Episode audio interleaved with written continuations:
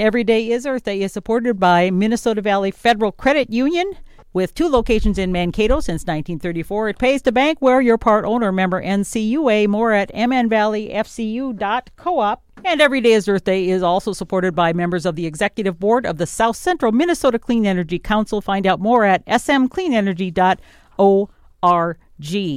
I have on the phone now Dr. Dan Herms who is the Vice President of Research and Development at the Davey Tree Expert Company. And one of the things that uh, his company does is they do all things related to trees. And uh, with the expert scientists that they've got there, they are predicting which trees can withstand the changing climate. Good morning, Dr. Herms. Good morning. I'm glad we were able to connect because this is I I am a big gardener. I love trees. I'm a big fan of trees. So your company sends this great tree calendar every year that I look forward to at the end of the year to receiving with all pictures of brand new trees. Well, yeah, it's a wonderful calendar, and I've got one hanging right here in my home office as well.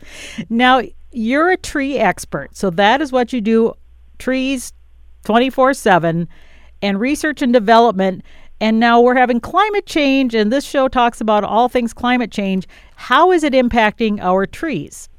Well, the, climate is, is getting warmer and precipitation is changing, and temperature and precipitation are the two most important factors that determine which trees can grow where. And so the climate is changing fast enough that a tree that's planted today is going to experience a different climate within its lifetime. And so, um, you know, we've there we see that uh, forests are changing. So some species are moving north. Some species are moving in from drier areas into wetter areas. Um, and so, you know, we're seeing all kinds of changes. But uh, because of this, if we're going to plant trees, we need to think about planting for the future climate. What about preserving what we have? I think of the giant sequoia redwoods in California, which of course they've had all those fires and things and heat and lack of water. You know, those are I don't know how are they thousands or hundreds of years old and, and what happens to those old forests like that? Yeah, well the oldest um, redwood and sequoia forests are uh, you know more than a, you know they're a couple thousand years old. So they've been there a long time and their climate is changing. The coastal redwoods are starting to experience stress because um, they're really dependent, heavily dependent on the fog that's so prevalent along the coast of the Pacific Northwest. And with the warmer weather, that fog is becoming uh, less dependent. And so it's it's making the climate more stressful for the coastal redwoods. The sequoias are being uh, impacted by more severe fires than they've experienced um, over the course of their long lifetime. And so these forests are, are really at risk from climate change. And these old growth forests are really important in terms of uh, sequestering and storing carbon. There's a lot of talk about planting forests and so forth, but really, uh, you know, you plant a tree now, it's going to take a long time before it is stored substantial amount of carbon. The, the most important thing we can do is preserve those uh, old growth and mature forests in terms of carbon sequestration. Are we going to have some of those plants, trees go extinct like we were talking about animals and things as their habitat changes? Some of them just disappear. Will trees that happen to some of them perhaps? Uh, I, it's possible that some will go extinct. There are certain trees that have very restricted habitats, um, things like the Torrey pine in Southern California. There's some species in northern Florida that are glacial relics that really are not southern species are becoming increasingly stressed.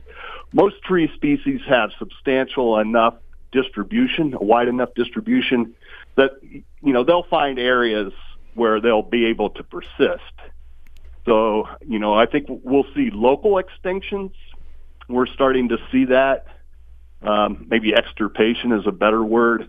For example, white paper birch along its southern distribution in the Great Lakes region is increasingly stressed. and so it's going to migrate north, and we'll see it, um, you know, eliminated from areas that it used to inhabit. But the species itself uh, will not go extinct.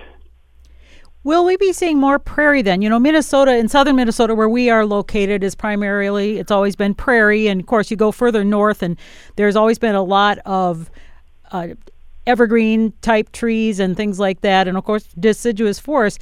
And it seems like some of those are, are dying out as well. Is that what's happening? Sort of, we're going to see more prairie or just a different distribution of different types of trees? Or what, what, what does it look like?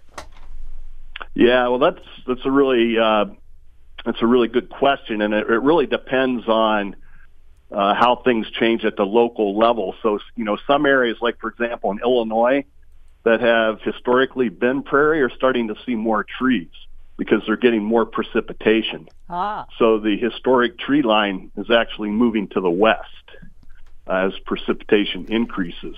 In areas, you know, that have historically had trees start receiving less and less precipitation, um, yeah, you could see transition to prairie. I um, can't really comment. I'm, I'm, I can't really comment. I'm not familiar with the local uh, forecast for uh, changes in precipitation in Minnesota. But if the precipitation declines, I think you could expect to see uh, prairie, the distribution of prairie uh, spread and increase.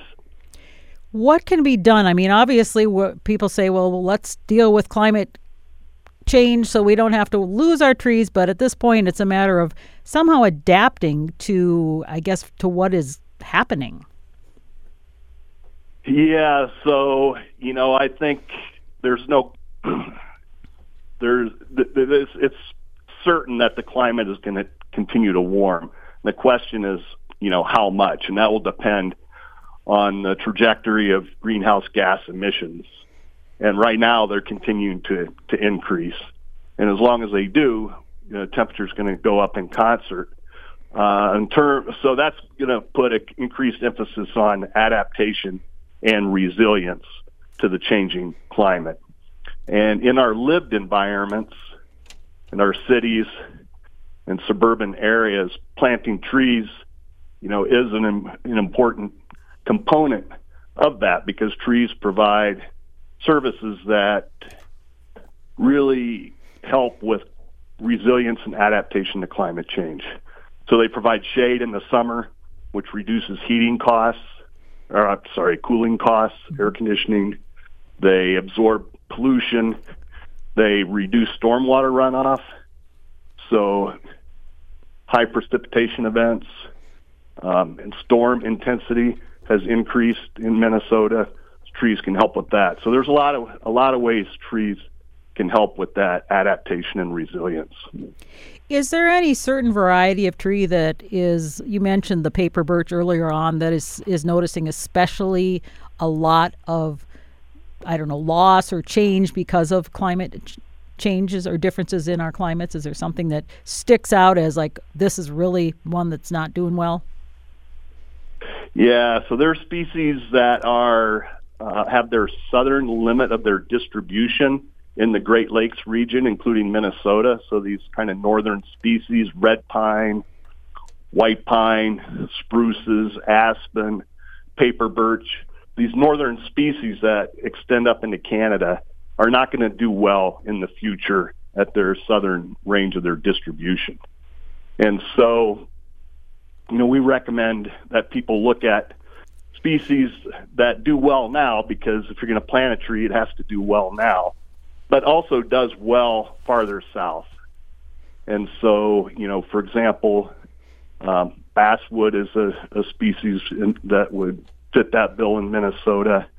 Um, and then there's species that are, you know, native farther south, uh, river birch, although it does extend up into Minnesota along the Mississippi River, does really well in the south, but also in the north. That would be a good species. We know from experience. Bald cypress, another one. So, um, you know, choosing an appropriate species to plant for the future would be really important. You mentioned basswood. Now, I typically think of basswood as a weak tree. It seems to me and maybe I'm wrong, but you know, if you get if we get significant winds and tornadoes and things like that, that that might, might not be a good choice because of that. Am I correct or or not in that? Well, it's it's not as weak as you know uh, some trees. It's stronger than say red maple, silver maple, species like that. There's you know not a lot of trees that are going to stand up to a tornado. True. Um, or severe storms, and so I, in my experience, basswood isn't you know particularly um, you know at least around here I don't I don't see it being particularly susceptible to breaking up. It is, you know, it does have kind of a soft wood. Whittlers and carvers love it for that reason. But I don't think it's, in my opinion, it's not particularly uh, susceptible to storm damage relative to, you know, many other species. I'm sure you see this all the time in your work dealing with trees that we've made some big mistakes in the past. You know, initially with the Dutch elm, we got Dutch elm disease and we had boulevards and boulevards wiped out. That happened here in our community. And then they had the bright idea let's plant ash because and they planted all mm-hmm. boulevards of ash and now we're getting all of those here in our community cut down because of the emerald ash borer i think finally it seems like cities are becoming a little smarter about planting more diversity in communities. Are you finding that's happening all over the country in terms of maybe decisions way back are not weren't so good? Uh, yeah. So, you know, a number of communities have experienced the consequences of overplanting to a single species, and and many cities still are overplanted. You know, to things like um, well, ash, where emerald ash borer hasn't removed them yet red maple has been overplanted. Honey locust has been overplanted in areas. Uh, but there is a pretty, you know, now a wide understanding of the importance of diversity. So moving forward, I think it's going to be less of a problem because I think the lesson has been learned. I know I have talked with our city folks, and they do say that they know that maple is well overplanted here. So when they replace trees or put new ones in, they try to avoid that because it's going to be another thing like, well, there's so many maples. If something comes to wipe them out, they know that we're going to have another situation like elm and ash. So is there anything what you would consider a super tree or superhero tree? I know in the, the news released um, that you guys sent out, it said, be sure to check out the story to meet the superhero tree in your area so that you can consider planting one for the future. So, in our area, what would you say? What is a super considered a superhero at this time? Well, if you go to the comic book store, you see that there's a whole bunch of superheroes. Right. and everybody everybody has kind of their own power and their own weaknesses or Achilles heel. So the same is true with trees. And so really my recommendation is to, you know, think about what role that you want that tree to serve. Why are you planting it? Where are you planting it? Think about how big of a tree that you need. Are there power lines nearby? Is the tree going to be irrigated? How much rain does it get? What is the soil type like? What's the soil pH? And um, you know try to select a tree that will tolerate the future climate, but also the uh, very local environment. And so, you know, I think almost any tree can be a superhero tree. There's you know certain species that you want to avoid. I think um, most cities that have a ordinance would prohibit planting silver maple, for example. But um, there's so many good trees out there.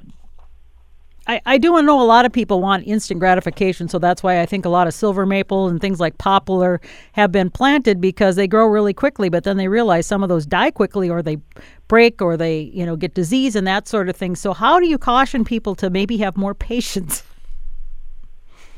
Yeah, well, there is a uh, you know very strong relationship between uh, trees that grow fast uh, and then that have a short life.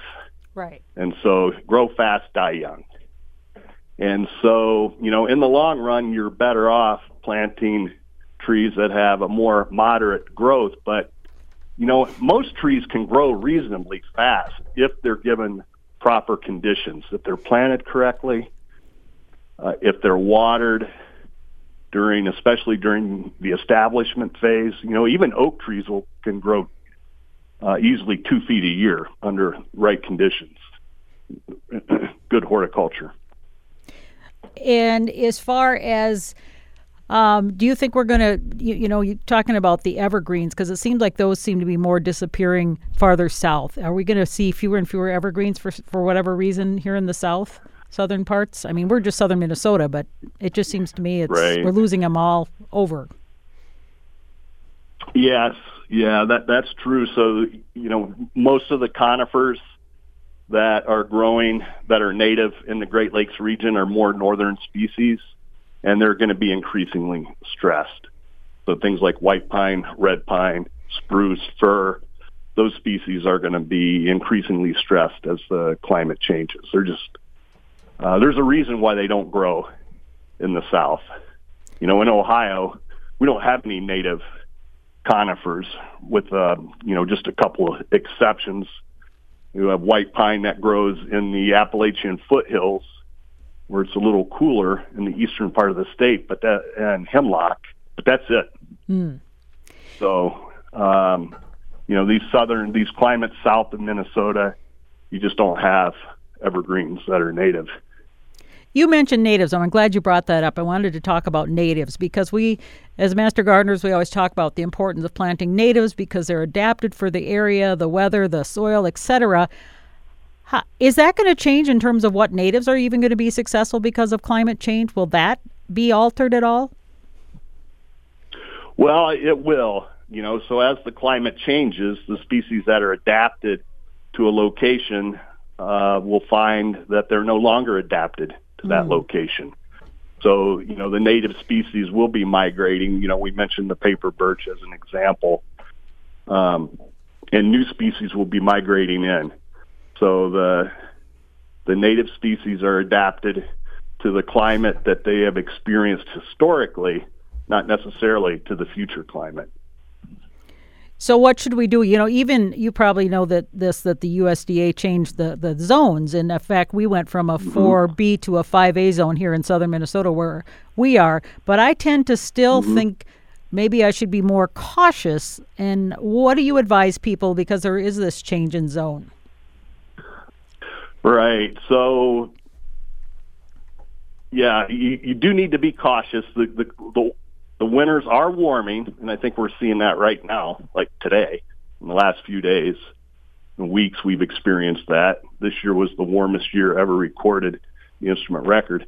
Winters are warming, and climate, the uh, hardiness zone has changed. The hardiness zone map reflects kind of the rolling average historical average of the last 30 years. But we still get those extreme days of cold. And so, you know, you want to plant trees that will tolerate that, but that will also tolerate the heat. So, mm-hmm. you know, uh, Minnesota, you said what has has changed to a 5A in areas. Parts, parts of it, of yes. Minnesota, we, mm-hmm. Parts of uh, 5A. Yeah. So, you know, you, there are species, for example, that tolerate zone four to zone seven. So, you know, they will tolerate the cold weather, but then they, you know, they'll tolerate uh, the warmer summers as well. So, you know, I wouldn't start planting zone six, you know, like species sure. that are zone six to zone nine. Um, but, you know, you can still plant zone four trees to, that will tolerate the extreme day that we get um, but that will also tolerate, you know, zone six or zone seven climates. What is the best thing to tell people who want to plant trees? And a lot of times they work with a landscaper or something. And I've learned that landscapers don't necessarily know everything about plants either. I mean, I become a master gardener, learn the science behind it, and sometimes they do what's quick and what's easy and what looks good. So, as a, a person yeah. who wants to do right for the long term, what do you advise people to, to do? Well, I would say, you know, do a little bit of, uh, of your own research. It's pretty easy to find good, solid scientific information on trees and which trees to plant. Minnesota. The mm-hmm. University of Minnesota Cooperative Extension Service is a great resource. Start by calling your county extension specialist, and uh, they will have expertise or can point you to non-biased expertise. Um, and you know, just do an internet search for trees that will grow well in the future climate of Minnesota. And, you know, look for resources that come from universities or the U.S. Forest Service. Um, you know, a lot of information from garden centers is good, but not all of it is. And so, you know, look for, look, you know, at, at a, multiple sources. And, you know, I think you'll be able to come up with some, some really solid recommendations. I think of people who want to get cheap, cheap, cheap and go to big box stores, and that is not the place because a lot of times I'll see them selling things out of the zone, and people think because it's being sold in our area, it must be okay. So I would, I'm glad yeah. you mentioned, you know, go to garden centers or places where they have people who are experts and know what they're doing because they are business people that want to stick around and and so I mean, like you, I know you do the, the tree service. I know you do a lot of Davey tree service. You do what plantings, you do prunings, you do all sorts of things. We yeah, we do a lot of tree preservation work. We do pruning. We do plant health care. We do we do plant trees. It's it's not one of the major aspects of our business, but we do plant trees. We um, you know, we do removals when we have to. That we we respond to storms, mm-hmm. emergencies.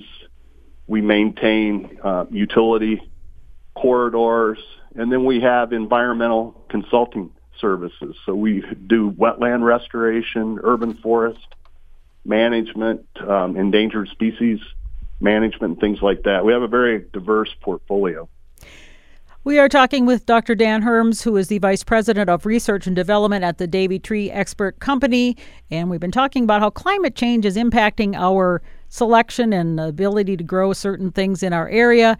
Is there any resource that you would go to? You mentioned the extension service and university services. That that's an excellent. Any other place that you think is a good place to to maybe look, or do you have any site that sort of explains thing uh, well? Well, our company, Davey Tree, has a site, davey.com slash climate, that has uh, a lot of information, including fact sheets on um, that review the scientific literature on how climate change is going to impact the tree care industry. To have some recommendations for trees that uh, will be good to plant in the future, and a um, in collaboration with the Arbor Day Foundation, we have an app on the website that will project future changes in hardiness zone map. So, as you said, the hardiness zones were just changed.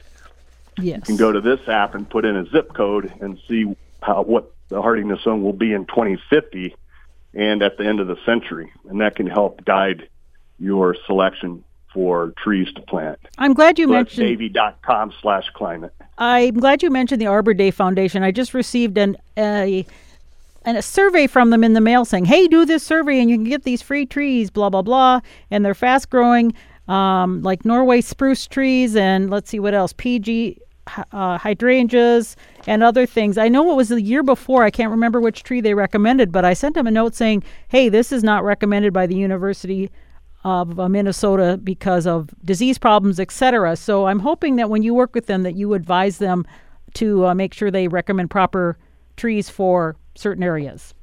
Yeah, I'll be sure to mention that. Their Check it executive out. Executive director Dan Lambe is a good friend of mine. I'll I'll, I'll point that out. All right. Well, I appreciate your time. Thank you so much, and happy tree planting. Thank you, and you too. Thanks for having me on this morning. You bet. Bye bye. Every Day is Earth Day is supported by Minnesota Valley Federal Credit Union. With two locations in Mankato since 1934, it pays to bank where you're part owner member NCUA. More at mnvalleyfcu.coop. And Every Day is Earth Day is also supported by members of the executive board of the South Central Minnesota Clean Energy Council. Find out more at smcleanenergy.org.